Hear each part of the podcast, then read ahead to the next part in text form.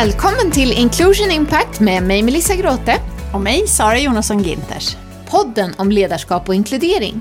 Om ni gillar det ni hör här så uppskattar vi om ni vill ge podden stjärnor, prenumerera och dela i sociala medier så fler kan ta del av den. Har ni feedback eller förslag på gäster så får ni jättegärna höra av er genom LinkedIn, Instagram eller vår hemsida. Veckans gäst är Erik Sinn som vi bjudit in för att ta del av hans syn på ledarskap och inkludering. Erik arbetar som hållbarhetschef på Göteborg Energi och han ser mångfald och inkludering som självklara delar av hållbarhetsarbetet i stort.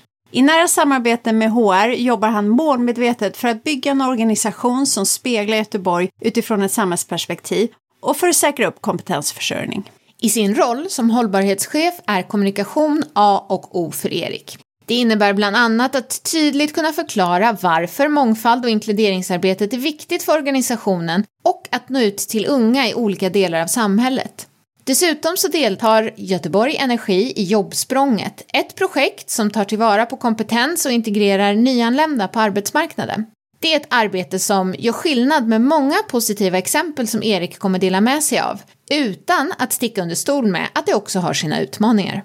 Erik har en civilingenjörsexamen från Chalmers och har under hela sin karriär arbetat med hållbarhet och teknik. Nu har han varit på Göteborg Energi i 14 år.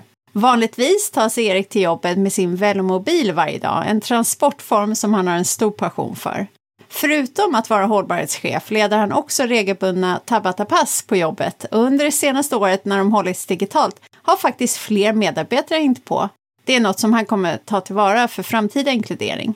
Erik beskrivs av sina kollegor som en energisk och positiv idéspruta och det kan vi verkligen hålla med om att han är.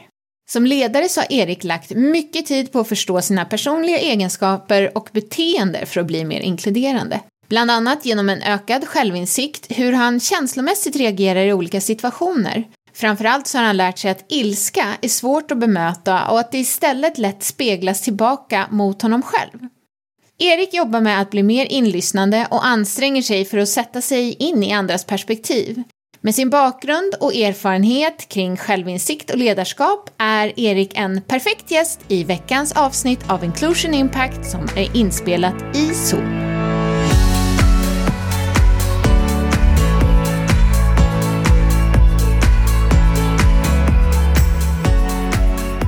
God morgon Erik och välkommen till Inclusion Impact. Vad kul att ha dig här. Ja, god morgon, tack så mycket. Det är jättekul att få vara här. Du, det är ju måndag förmiddag nu när vi spelar in det här, så eh, hur har din helg varit?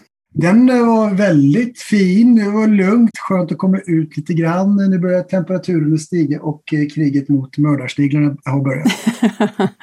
Om du tänker tillbaka på helgen eller förra veckan, upplevde du några höjdpunkter som du kan dela med dig av? Ja, det var faktiskt en otroligt spännande vecka på jobbet har det varit. Ambitionerna kring min stads och eh, de företag som verkar i min stads ambitioner för framtiden ökar kraftigt nu. Det märker jag på otroligt många olika plan. Väldigt mycket på klimatsidan, men eh, även på andra områden. Och eh, det är fantastiskt roligt att få verka och uppleva den tiden när det som vi har vetat behöver komma faktiskt verkar se ut som det faktiskt gör det nu. Så det är väldigt roligt. Det var en väldigt spännande vecka. Mm, häftigt. Vi kommer ju fokusera på att prata om ledarskap och inkludering i eh, den här podden. Men först vill vi gärna lära känna dig lite bättre, så skulle du kunna berätta vad eh, du gör idag och eh, lite kort din resa fram tills där du är nu? Det gör jag gärna. Jag heter som sagt Erik Sinn och jag arbetar som hållbarhetschef på Göteborg Energi. Göteborg Energi är Sveriges största kommunala energibolag och eh, jag har arbetat eh, i företaget i sedan 2007, så det är ganska lång tid. Den här rollen som hållbarhetschef har jag haft i fyra år. Den var ny eh, när jag fick den, eller tog den. Och innan dess så har jag jobbat i framförallt mer tekniska roller som konsult inom avfallsteknik eller som projektutvecklare för biogasprojekt. Min utbildning är teknisk, jag är civilingenjör från Chalmers här i Göteborg. Och så har jag alltid varvat då mitt, mitt arbete med ett brinnande intresse för detta som numera kallas hållbarhet, men som jag alltid har egentligen tyckt är liksom, vad gör oss människor lyckliga? De två sakerna går väldigt bra ihop egentligen. Så att, att nu få, få, få jobba med detta på heltid med de många olika aspekterna kring hållbar utveckling är för mig en dröm och, och, och gör att jag, jag verkligen sjunger på väg till och från jobbet varje dag. Vad fantastiskt! Och då förstår vi att du har väldigt kul på jobbet. När skulle du säga att du har som roligast på jobbet? Och det var faktiskt en, väldigt, det är en tajt tävling där uppe. Men ja, samtalet tycker jag är roligast. Diskussioner med olika aktörer, Eh, och det behöver inte alltid vara de mest positiva samtal. Man kan faktiskt vara ganska oense kring eh, olika saker. Men även det tycker jag är extremt utvecklande. För jag är helt övertygad om att, att det, det finns så att säga, bättre och sämre vägar framåt. Men vi kanske har olika uppfattningar kring dem. Och det här beror ju på där vi står. Vad vi har upplevt fram tills nu. Vad vi har fått med oss på vägen hit. Som gör att vi kanske har svårt att förstå varandra om jag lyssnar tillräckligt länge så inbillar jag mig att till slut så, ja, det är där skon klämmer. Det är därför någon har en ståndpunkt kring en fråga och då kan jag ju börja prata utifrån den personens vinkel och förhoppningsvis då skapa mer samförstånd. Och, och vice versa. Om jag förklarar tillräckligt mycket vad det är som driver oss eller driver mig i vårt eller mitt arbete så till slut så hoppas jag bli förstådd och sedd och behandlad utifrån den jag är och inte det som någon tror sig att, att jag är eller har missuppfattat mig eller mitt företag som jag representerar. Då. Mm.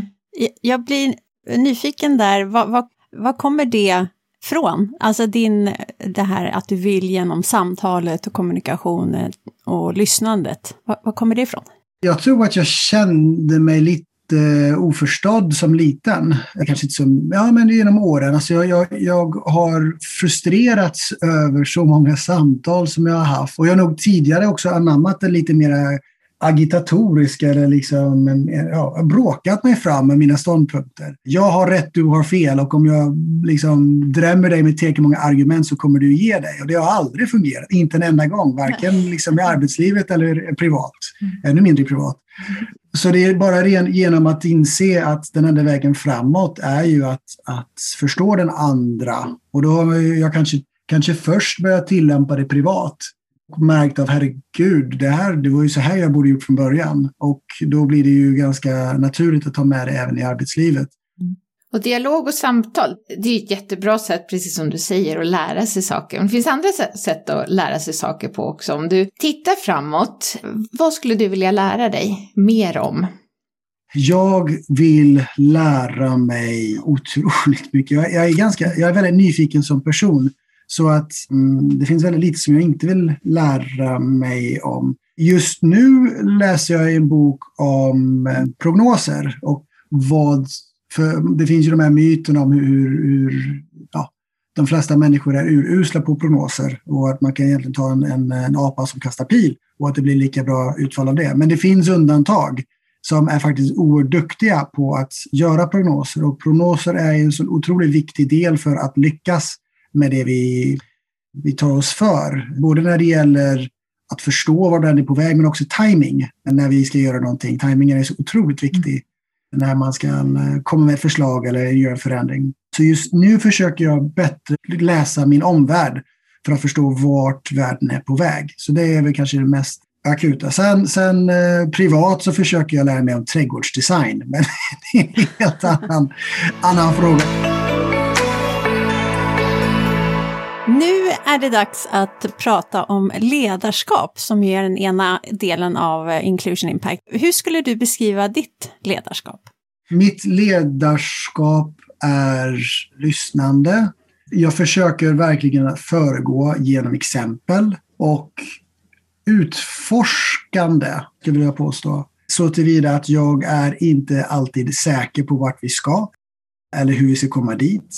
Och med det kommer en stor ödmjukhet att vi kommer att göra fel på vägen. Men vi måste våga göra de felen, för annars kommer vi aldrig fram Inom innovation så pratar man eh, om, att liksom, jag kommer inte ihåg storleksordningen, men det är hundra eller tusen misslyckanden innan man kommer fram till någonting riktigt bra. Så om man inte vågar göra de här misslyckandena så kommer man ju aldrig att lyckas heller. Men det är inte, det är inte svårt att applådera för den som lyckas. Däremot är det ju betydligt utman mer utmaning för många att applådera som har misslyckats. Det, det försöker ha med mig också att, att eh, varje förlust är ju egentligen ett tillfälle att lära sig. Och det gäller ju både professionellt men även privat. Jag vet att hon, eh, Eva Belander har ju en hel serie intressanta böcker om relationer som jag också har fått tillfälle att ta till mig av. Och det är samma sak där, när man misslyckas i sin kommunikation, när det blivit ett bråk, så ska man ju inte bli arg, utan man ska tänka men det är ju fascinerande, här finns ju ett tillfälle att lära sig något. Och det försöker jag också tillämpa. Mm. Så den här inlyssnande ledaren som eh, lär av sina misstag med den här utforskande approachen. Hur har du utvecklats till att bli den ledaren om du tittar tillbaka på din karriär? Förmodligen för att jag inte var så från början och har fått en del kritik genom åren. Jag har fått höra genom min uppväxt hur jag kanske har kört över, tar för mycket plats, pratar för mycket, lyssnar för lite. Och eh, till slut så, antingen så lyssnar man inte eller till slut så lyssnar man på vad andra säger. Och jag har märkt av att det gör ont att lyssna på andras kritik. Det gör ont att ta till sig av andras kritik.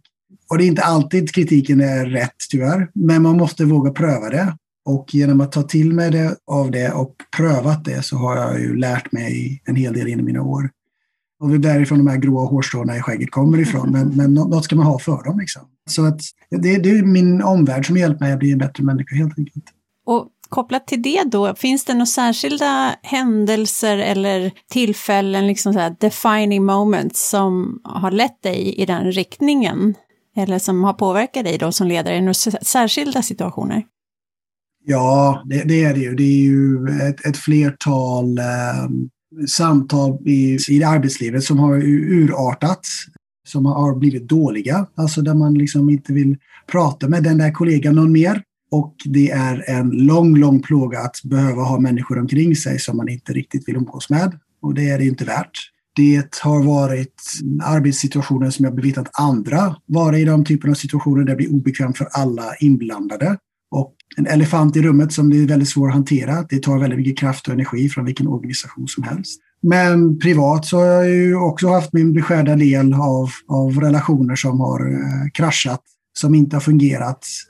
Och då kom till exempel Eva Belanders bok in då, som en, en, en eh, livrädda. Och istället för att bli arg så började jag fundera på vad hände egentligen. Ja. Är det någon speciell lärdom sådär som du har tagit med dig från ett misstag? Liksom någon verklig som har satt sig extra och varit extra hjälpsam? Ilska. Det är ju de gånger som jag har blivit arg, mm. helt enkelt. För det ballar ur. Alltså, mm. mot den, den som är, och jag har mycket senare insett att den som är på andra sidan har ju inte ens en möjlighet att bemöta mig på ett bra sätt när jag är arg. Den kommer ju bara spegla det tillbaka. Mm. Och då har man ju förstört möjligheten, det har gått prestige i saken och, ibland, och vissa, vissa relationer beroende på hur viktiga de är går ju då, då inte att reparera. Om det är en viktig relation då går den ju förhoppningsvis att reparera. Men om den inte är livsavgörande, då är det ju bara en, det blir bara ett en hack i sidan. Du blir inte av med den, för du ingen som är beredd att sänka gardet så pass mycket för att rädda den relationen. Mm. Och det, det gör ju ont i efterhand. Det, det känns ju onödigt mm. och har tagit kraft. Så det är de gånger som jag har, har blivit arg. Och framförallt den, den insikten jag hade fram tills relativt nyligen då, att jag hade rätt att vara arg. Känslan av ilska är ju otroligt bekräftande. Ja, det här är min känsla. Du har gjort något fel. Jag har rätt att vara arg.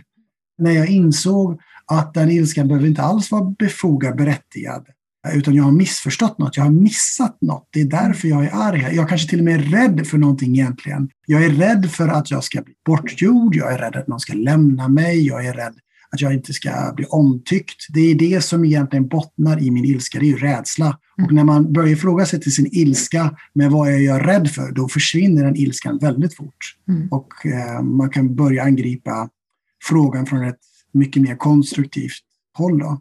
Ja, jätteintressant. Och inte, inte lätt, precis som du beskriver det. Ja, och det är ju inte bara ilska heller. Jag tror, ehm, jag har också fått sådana insikter på sista tiden, just det här hur man reagerar i olika situationer som man har gjort kanske i största delen av sitt liv, oavsett om det är ilska eller att man drar sig undan eller blir irriterad eller vad det nu kan vara. Och jag hörde en terapeut prata i ett tv-program och hon sa det här att vad långt man kan komma genom att aktivt tänka på att inte då reagera som man är van vid en svårare situation, utan att göra det tvärtom, göra det motsatta och se då vad det kan leda till för resultat. Det tycker jag också var en så här klockren insikt och något att tänka på.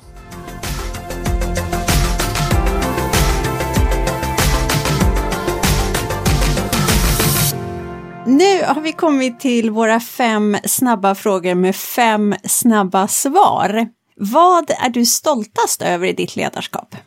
Jag är stoltast över de människor som jag har gjort glada, stolta, insiktsfulla. Vad är det svåraste med att leda? Det svåraste med att leda är rädslan för att bli bortgjord. Vad är det bästa med att vara ledare?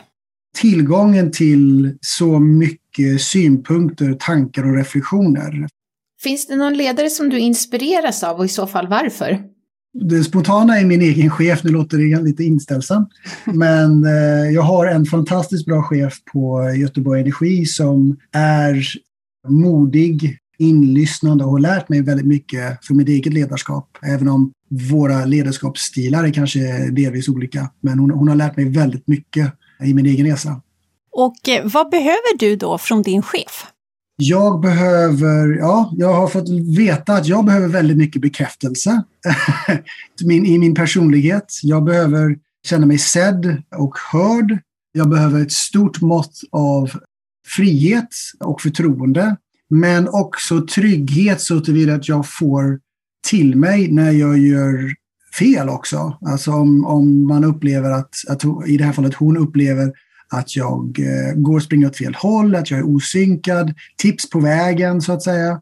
Så att det, det är inte lätt att vara chef för mig, men det är inte lätt att vara chef för någon. Men, men, men som sagt, väldigt mycket frihet, bekräftelse, men också så pass mycket trygghet så att inte jag springer bort mig helt och hållet.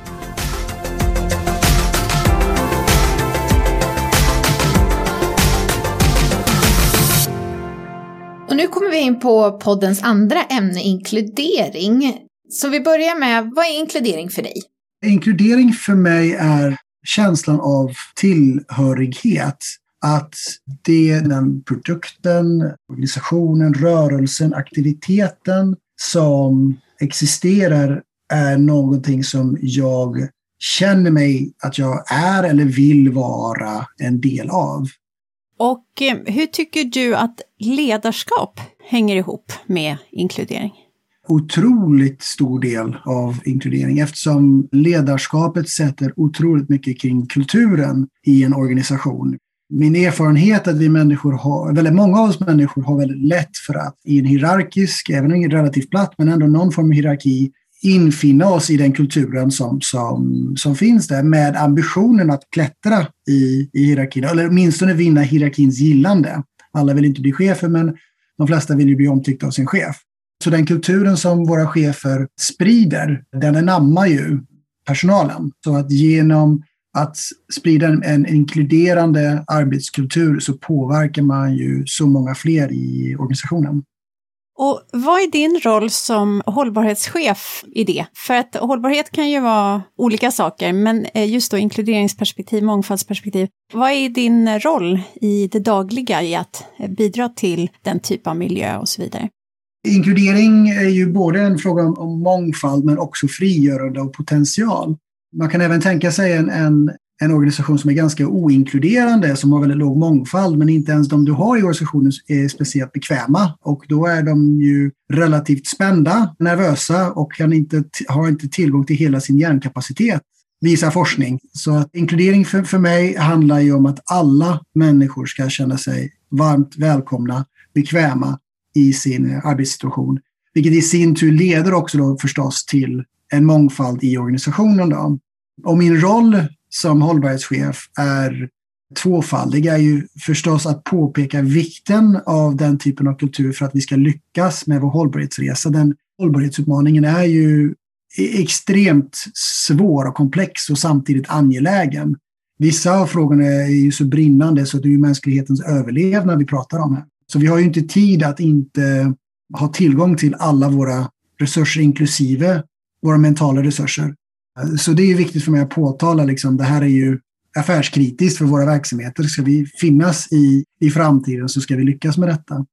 Men då också att föregå, återigen då med exempel, att vad innebär det att vara inkluderande? För det kan ju vara för många, liksom, det låter ju fint, men vad innebär det? Och där försöker jag då visa hur jag kan vara inkluderande. Och hur kan du vara inkluderande? Oj, vilken bra fråga. En sak är ju förstås att försöka sätta mig in i till exempel hur diskriminering ser ut i det svenska samhället idag. Och den finns ju på väldigt många olika sätt och jag, är ju, jag har varit lika blind för den som alla andra som växer upp som en guldfisk i, i vatten. Man, man, ser ju inte vattnet man simmar i utan man måste synliggöra det. Och jag, jag försöker, och jag, jag, kan inte säga att men jag är också ett barn av min tid och jag är också liksom ett, en produkt av min kultur. Men jag försöker kämpa emot och försöker att bli medveten, varse om, om språkbruk, kulturella seder, andra aspekter som jag har med mig som kan uppfattas som exkluderande för andra människor. Så det, det, är ju ett sätt. Det andra sättet det är ju att rent, alltså, faktiskt inkludera. Och det handlar ju då om mitt engagemang för att till exempel involvera skolor i Göteborg som är då, då alltså där barn är dåligt representerade i framtiden i vår organisation. Att se till att de känner sig sedda av oss, att de har hört oss, att de får en inblick i vår organisation, i vår, vår, på våra kontor, så att de får en dröm om där skulle jag också kunna vara. För har man inte till exempel en ingenjör i familjen så kan det ju vara, vad är, vad är det för någonting? Och också vara en av våra handledare på Göteborg Energi där vi tar emot eh, praktikanter från eh, jobbsprånget för att ta in då den kompetens som har förärats vårt land och så vi inte fortsätter ha världens mest välutbildade busschaufförer utan vi faktiskt tar vara på, på potentialen som kommit. Då. Så, så för mig handlar det både om att bygga min egen kunskap i frågan ständigt men också då föregå så gott jag kan med alla möjliga exempel som, som kan inrymmas i begreppet inkludering. Då. Skulle du, jag tänker på våra lyssnare, skulle du kunna lite kort berätta om Jobbsprånget och eh, vad det är? Ja, Jobbsprånget är ett projekt startat av IVA som handlar om att identifiera nyanlända med kompetenser som den svenska arbetslivet behöver. Det ena hållet. Det andra hållet handlar ju om att identifiera företagen som behöver de här kompetenserna. Så det är ju en, en arbetsförmedling på, på många sätt, att matcha kompetenser. Och de erbjuder även då utbildning för handledare på arbetsplatser. För som sagt att vara en, en elektroingenjör, där ingick tyvärr inte handledarskap för nyanlända ingenjörer. Så det är ju förstås, många vet inte riktigt vad, vad innebär det? Vad, vad, hur ska jag göra det här då? Vad, vad lovar jag? Vad ställer jag upp på? Mm. Um, och där, där eh, erbjuder de eh, kunskap, utbildning och stöd för det arbetet. Då. Så det, det är en fantastiskt framgång. Vi har hållit på nu i fem år, tror jag. Jag tror de firade fem år alldeles nyligen. Och vi har ju då haft glädjen av flera nyanlända där jag vågar påstå att majoriteten har så småningom och även då landat tillsvidareanställningar hos oss. Vilket också är syftet. Syftet för oss är ju inte bara att erbjuda praktikplatser utan vi vill ju hitta diamanterna. Vi vill genom att känna de här individerna i vår organisation under flera månaders praktik så, så är det ju den säkraste rekryteringen arbetsgivare kan göra jämfört med en kort entimmes intervju och någon okänd referens. Så det är klart att när um, Fuluke eller eh, uh, Murhaf eller Akram eh, har då jobbat hos oss i fyra månader och en, en tjänst dyker upp som passar deras utbildning så istället för att ligga längst bak i kön med en utbildning från ett främmande land med referenser som kanske inte ens finns i livet, så står de nu längst fram i kön för vi känner personen i fråga. Vi, vi liksom, det kan inte bli en tryggare rekrytering för oss. Och har varit väldigt framgångsrik. Mm, jag, jag är också nyfiken på just med jobbsprånget och när ni får in då praktikanter, utlandsfödda. Många företag pratar ju om det här med språket och att eh, man måste kunna flytande svenska och det går inte annars och sådär. Hur, hur ser ni på det och hur har ni jobbat med det? Det beror ju förstås på organisation till organisation. Diskuterade ju detta nyligen ju med eh, person i IT-sektorn och där är ju engelska liksom gängse där, så där, där är det ju inga konstigheter att inte kunna så bra svenska. Däremot som på ett företag som Göteborg Energi som har otroligt mycket att göra med göteborgarna med eh, göteborgska leverantörer, lokala leverantörer, så är ju svenska A och O för att det ska vara fungerande. Så att jag har svårt att se att det ska fungera med en, förutom i möjligen undantagsfall, väldigt speciella tjänster där man kan klara sig undan att lära sig svenska. Med det sagt så har jag också bevittnat vilken otrolig resa i språket det blir när man gör sin praktik. Så i eh, ett fall nyligen så eh, kvinnan i fråga, svenska, var inte enkel att förstå. Det, det tror alla skriver under och även hon själv. Det var en stor utmaning för henne eh, att, att kommunicera på svenska. Fyra månader senare så är alla wow, alltså det är ju inte perfekt svenska nu, men nu är det ju inte den där Åh, vad säger hon nu? Utan ja, nu förstår jag. Okej, hon använde ett ord lite fel och det var en och ett och det finns en massa konstiga begrepp i svenska som är ju svårt kanske till och med för svenskar att förstå. Men hennes resa har gått så fort i och med att hon då badar i den här liksom svenskan varje dag, trots att vi jobbar på distans. Det är också det som är så himla häftigt. Hon har ju gjort den resan på distans i dessa digitala arbetstider.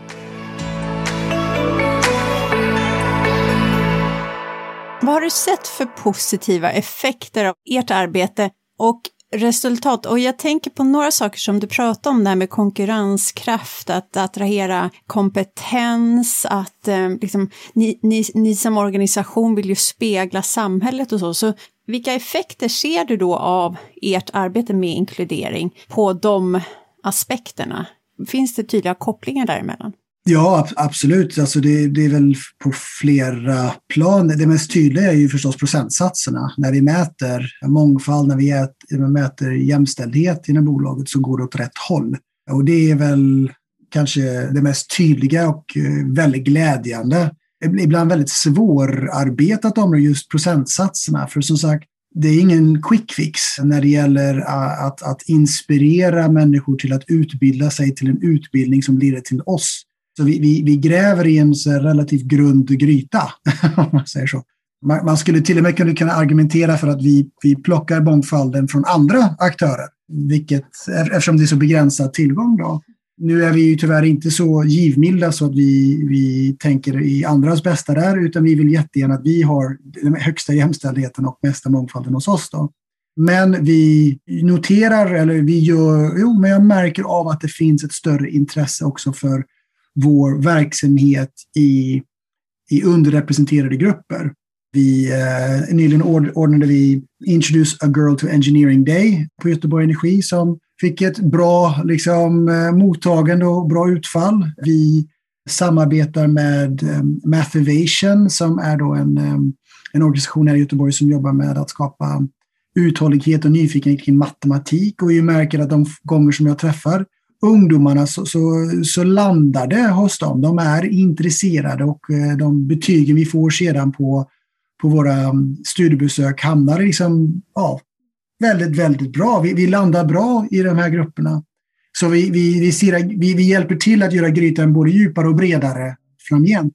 Och också liksom en, en, det, vi trodde väl först att, eller det har ju varit en utmaning med, med ehm, pandemin och det digitala arbetssättet förstås. Vi kan ju inte bjuda in till våra lokaler, vi kan inte träffas in person. Men istället så har vi kunnat erbjuda digitala studiebesök, vilket vi först tänkte det kommer ingen, alltså de kommer bara somna på andra sidan. Men vi har lagt manken till. Vi har gjort bra studiebesök med en lagom blandning av musikvideos och liksom underhållning också. Det är inte bara jag som babblar på. Och vi får jättebra respons från skolor och skolor som sannolikt kanske inte haft tid eller ork eller liksom möjlighet att komma hela vägen till oss. För de har ju fullt upp i skolan. Och att lägga av en massa tid plus resa är ju en svår prioritering för många.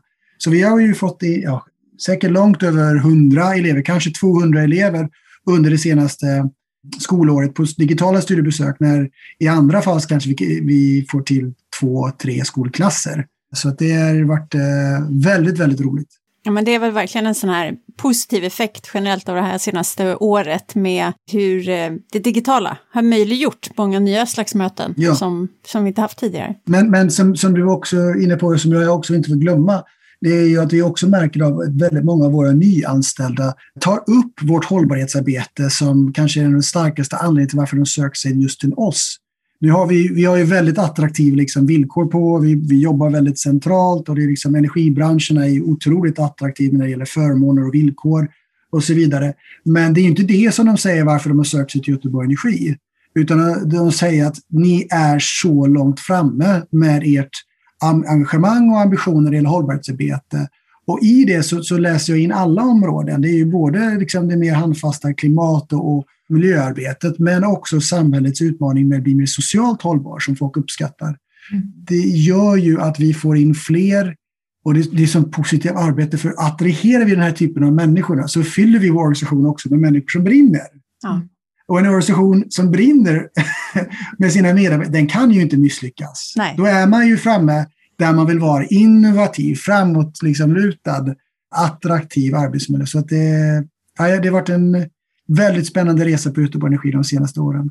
Och eh, det här med att mäta inkludering, vi, eh, du var inne på det lite just här med att man kanske mäter eh, könsfördelning och sådär. Hur mäter ni och mäter ni också, förutom det här kvantitativa, tittar ni också till exempel på medarbetarnas upplevelser av inkludering i arbetsmiljön och så? Ja, nej, vi, vi, vi mäter ju både identitet genom, på kön och på mångfald. Mångfald är det ju inte så lätt att gå ner på gruppnivå för då, eh, då finns ju integritetsaspekter. Men vi använder ju SCBs e anonyma statistiska undersökningar för hela organisationen för vi är så pass stora. Mm. Så på så sätt kan vi mäta både jämställdhet och mångfald i organisationen och, och när det gäller just jämställdhet har vi faktiskt till och med ett affärsplanemål som gäller vilken ökning som ska, organisationen ska åstadkomma, vilket gör ju en, en väldig tyngd i, i arbetet för ja, varje enhetschef egentligen. Och instiftat ett pris för de enhets, enheter som lyckas bäst med sitt jämställdhetsarbete så att man känner sig sedd och eh, uppvaktad för, för, för, sina goda insatser och en, en VD som ständigt återkommer med propåer i, i våra interna nyheter om att det här är viktiga frågor. Återigen, vi är tillbaka till det med kulturen. Då. Men när det gäller känslan så, så, är det också något vi mäter. Vi använder ett verktyg som, som jag får i min egen e-postlåda och alla andra medarbetare också minst en gång i veckan med alla möjliga korta frågor om hur man känner, hur man känner sig sedd, hörd, om man känner sig delaktig, om man får om det varit några konflikter och så vidare. Som gör en, en, en ständig temperaturmätning i organisationen som ger också oss möjligheten att snabbt agera ifall situationen försämras någonstans i organisationen. För återigen där, vi, bara rent privat, när det väl har blivit bråk så tar det väldigt lång tid att läka det. Och kan vi som organisation mäta eller se detta innan det sker, då kanske man kan då undvika svårreparerade skador i organisationen. Då. Så att vi både har långsiktiga mätetal men också följer upp hur våra anställda trivs, mår och känner sig sedda i, i organisationen.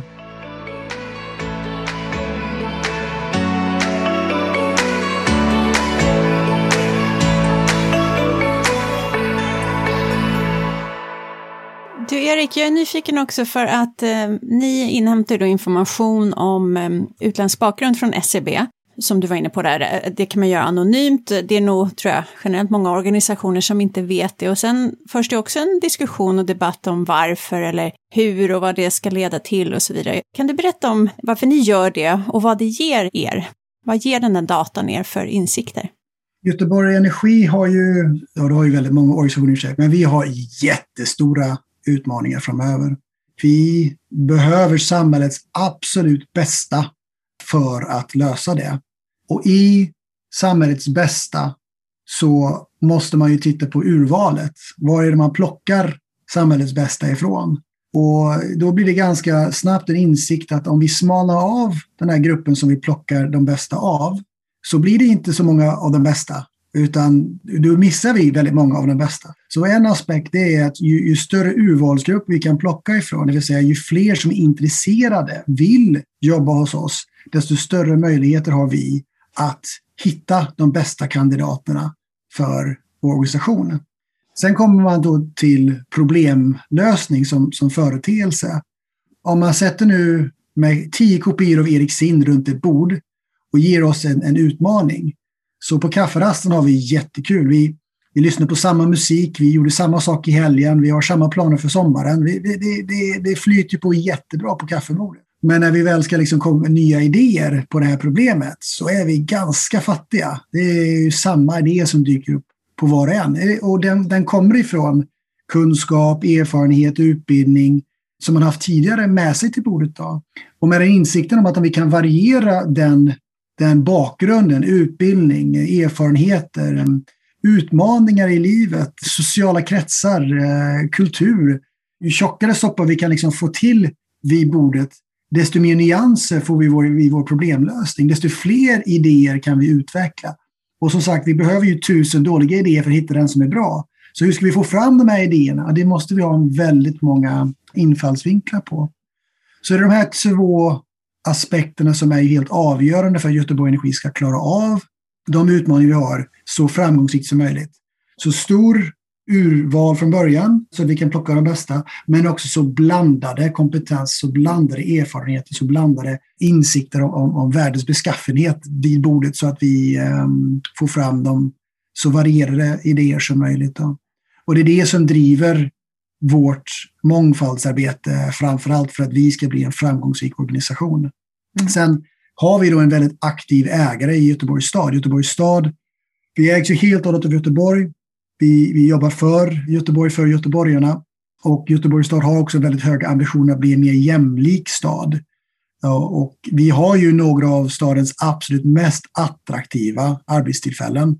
Så att genom att, så att säga, sprida dem mer jämnt över staden så bidrar, bidrar vi även till vår ägares och göteborgarnas ambitioner att ha en mer jämlik stad. Men det är ju så att säga en bonus i sammanhanget. Vi vill ha en, vi, vi måste först och främst lösa Göteborg Energis utmaning och det gör vi genom en mer mångfaldsinriktad, mer jämställd organisation. Och siffror ljuger ju inte. Nej, de gör ju inte det. De gör ju inte det. Eller ibland så gör de ju det faktiskt. Men det beror på vilka siffror du tänker på. Just det. Ja. Nej, men jag tänker just när man inhämtar sån typ av data, mäter könsfördelning eller utländsk bakgrund eller ålder eller och så vidare. Alltså att det blir ju en, man får ju en bild av, av det kvantitativa och sen kan man utifrån det ju agera på olika sätt. Ja, vi har inte hittat på något av detta själva förstås, utan Nej. vi har ju studerat hur andra framgångsrika organisationer, eh, forskning inom området liksom tittar på frågan. Och då är man korkad om man inte gör som dem.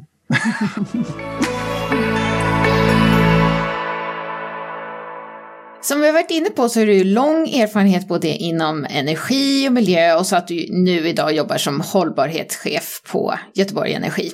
Om vi tittar på energisektorn och eh, ser det som en del av tech, är det några speciella svårigheter som du ser inom inkludering inom branschen eller finns det kanske till och med också några aspekter som är lättare inom branschen? Ut utmaningarna, om vi börjar i den änden, ser jag ju delvis handlar det ju om exponering, att, att vissa grupper har ju inte exponerats för vår värld överhuvudtaget. Och då är det ju väldigt svårt att sikta dit. Och det är ingen, det är ingen lätt bro att bygga, att bara dyka upp i en skola en gång i halvåret eller en gång om året och här är vi och vi är bra, kom till oss. Mm. Så det, det, är ju liksom, det är, inte, det är inte så enkelt. Det är det inte. Så, så där försöker vi ju samarbeta med flera för att ständigt eller flera gånger återkomma till de här barnens, i det här fallet då, verkligheter för att påminna dem. Vi finns här, vi finns här, vi finns här för dig. Du vill vara här, det är här du vill vara. Det är här som din framtid ligger. Det är en, en utmaning som, som tar tid om vi blickar framåt, har du någon omvärldsspaning vad gäller ledarskap och inkludering inom eh, tech eller inom energisektorn? Ja, det är en fantastisk optimistisk eh, framförhållning. Jag, jag, tycker att, och jag tror att den här pandemin har också eldat på den ännu mer. När jag gick ut på arbetsmarknaden så var ledarskapet väldigt resultatinriktad, väldigt eh, snäv, ganska hård och ganska hierarkisk. Och det var, man kunde nog få en känsla att eh, chefer skulle basa och piska och liksom strukturera och liksom elda på sina medarbetare och kanske till och med ifrågasätta dem lite onödigt mycket. Då. Nu tycker jag att ledarskapet går väldigt, väldigt snabbt in att förstå att medarbetare presterar när de känner sig trygga. När de känner sig sedda, bekräftade, välkomnade. Och det är klart, det förändrar ju ledarens roll något så fantastiskt och att skapa ett, ett ja, vi tillbaka där, inkluderande klimat där allas potential kommer till rätta. Och att ha den bilden på ledarskapet som någon som både så att säga, liksom, inspirerar, liksom förtydligar vägen framåt, men också ser till att ta in de medarbetarnas tankar i, i fråg, ifrågasättanden, våga ta emot eh, liksom, de anställdas ifrågasättanden för att trygga alla i den resan framåt. Det, det, det, är en väldigt annorlunda typ av ledarskap än, än, än eh, vad jag tror lärdes ut förr i tiden. Men jag har haft tur. Jag har haft väldigt bra chefer genom åren, inte alla men väldigt många, som faktiskt har behandlat mig på precis det sättet.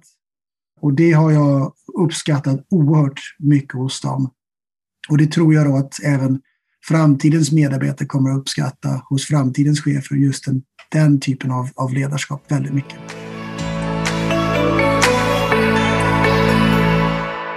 Nu ska vi börja runda av den här intervjun och eh, vi vill jättegärna fånga upp dina key insights efter det här samtalet. Så antingen om du vill dela med dig av några tips och råd för ökad inkludering som vi kanske redan har pratat om under samtalet, eller om du har några nya idéer som du skulle vilja dela med till lyssnarna. Ja, det, är så, det är så mycket man eh, skulle vilja återkapitulera kring. Men, men, vi skulle börja med kanske det som, som har hjälpt mig väldigt mycket, eller som var väldigt mycket en stark insikt för min egen del. Och det var ju när man började så att säga, ta av sina glasögon och började se vilka, vilken omgivning man arbetar i, hur, hur ens egen kultur fungerar, vilka strukturer som finns på plats, hur, hur, hur representationen ser ut och börja liksom inse att, att det här är ju ganska begränsande. Vi, vi får inte alls tillgång till en massa insikter som finns ute i samhället och en massa begåvade människor söker sig inte ens till vår organisation. Så att, att, att försöka ändå synliggöra ja, i, i vilka vatten man simmar eh, tror jag är ett väldigt bra första steg. Och nästa skulle ju i sådana fall vara att börja mm, se, bredda sin syn och börja lyssna. Eh, aktivt lyssnande. Väldigt många, framförallt i min egen erfarenhet, alltså att, att man är ju väldigt tränad på att försöka övertyga och förklara. Och, och det är ju en väldigt bra egenskap att ha förstås i näringslivet eller i, i, i professionellt arbete. Men det gör ju ofta att man lätt kanske är dålig på att lyssna. att det blir att någon säger emot och så är man i någon typ av konflikt. Och det är ju egentligen, behöver inte vara det, det är ett perfekt tillfälle för att lära sig när någon säger, säger emot eller tycker annorlunda. Och att börja tillämpa det i en organisation, även med människor som inte är helt annorlunda, är ju första steget i inkludering.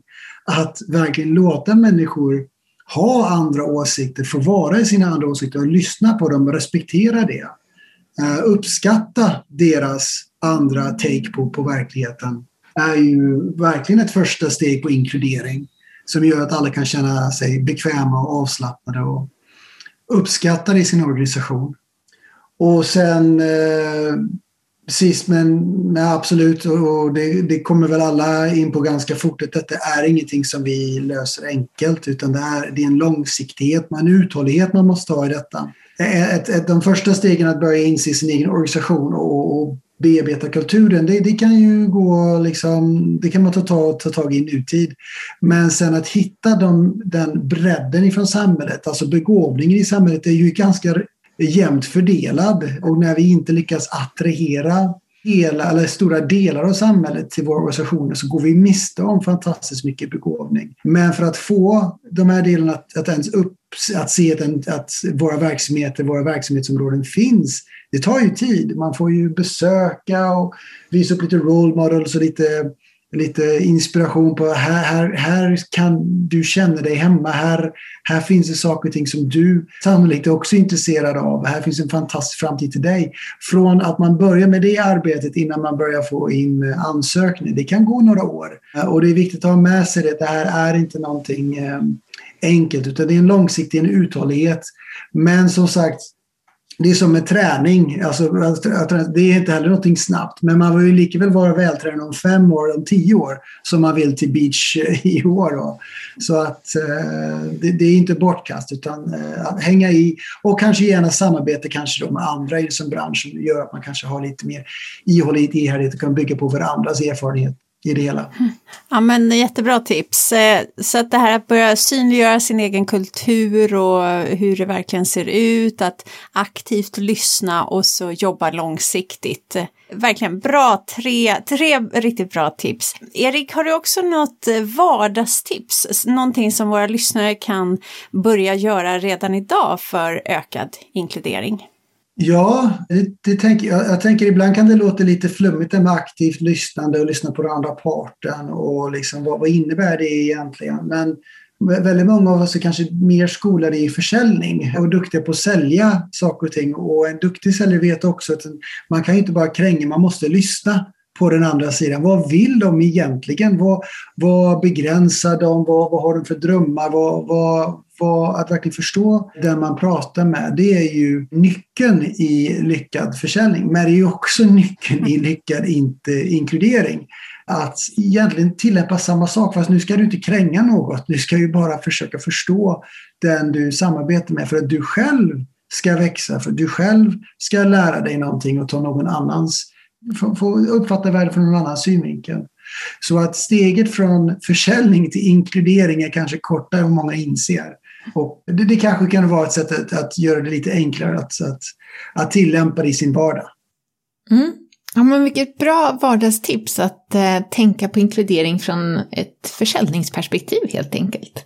Du, stort tack Erik för att du har varit med oss här i Inclusion Impact idag och verkligen delat med dig generöst till oss och alla som har lyssnat. Tack själva, det var väldigt kul att få vara med och jätteroligt och väldigt spännande frågor och en extremt spännande område som ni ger en podd kring. Så stort, eh, stora applåder till er som gör detta.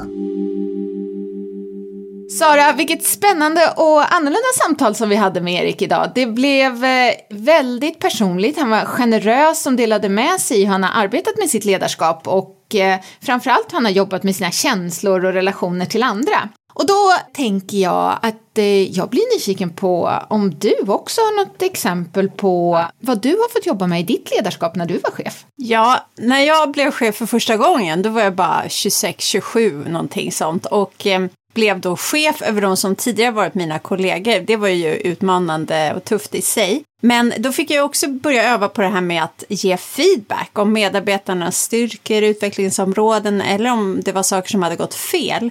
Och eh, för en lite konflikträdd person som jag var då så, så var det svårt, men såklart också väldigt lärorikt. Och något som jag fortsatt att jobba med och, och reflektera mycket över det är det här med att ta emot feedback också som ledare. Alltså att göra det med ett öppet sinne och bara gå in i att aktivt lyssna.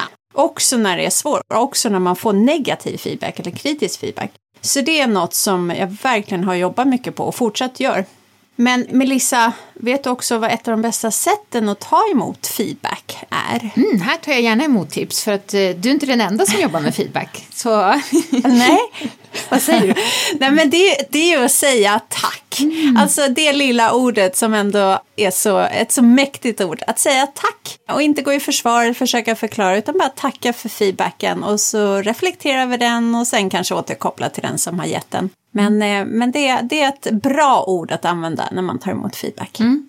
Mm. Men du då Melissa, berätta, har du, har du jobbat med något eller utvecklat något som chef? Ja, det har jag. Och det som först poppar upp som jag tänker på, det var också när jag precis gick in i min första chefsroll. Att jag hade en tydlig idé om vem jag ville vara och hur jag ville vara som chef. Men väl i rollen att jag blev mycket mer präglad av de jag hade runt omkring mig än vad jag, än vad jag trodde. Och att jag blev en blandning i att jag snappade upp hur man borde och skulle göra saker från vissa ledare som inte inte alls reflekterade vad jag stod för. Samtidigt som jag också träffade flera förebilder som blev så viktiga ut med vägen och hade stark påverkan på mig att göra saker och ting mer och mer på, på mitt eget sätt. Så att eh, det jag fick jobba mycket med var att eh, välja vilka jag lyssnade på och vilka jag lät sätta prägel på mitt ledarskap och kanske framför allt att eh, lyssna på mig själv. Ja, det är ju superviktigt och eh, det, det tycker jag vi också hör som ett tema bland våra gäster det här att få lyssna på våra gäster med alla deras erfarenheter, det är ju verkligen en ynnest. Mm. Att vi, eh, en hel podcastserie här där vi får träffa förebilder och eh, att eh, få visa upp på den mångfacetterade och eh, stora variationen som finns på olika slags ledare som är förebilder. Ja, mm. ja men det är fantastiskt. Mm. Men du, vi ses ju och hörs om två veckor igen. Mm. Och eh, det här var veckans avsnitt av Inclusion Impact med vår gäst Erik Sinn och oss, Sara Jonasson Ginters. Och Melissa Gråte. Tack för att ni har lyssnat.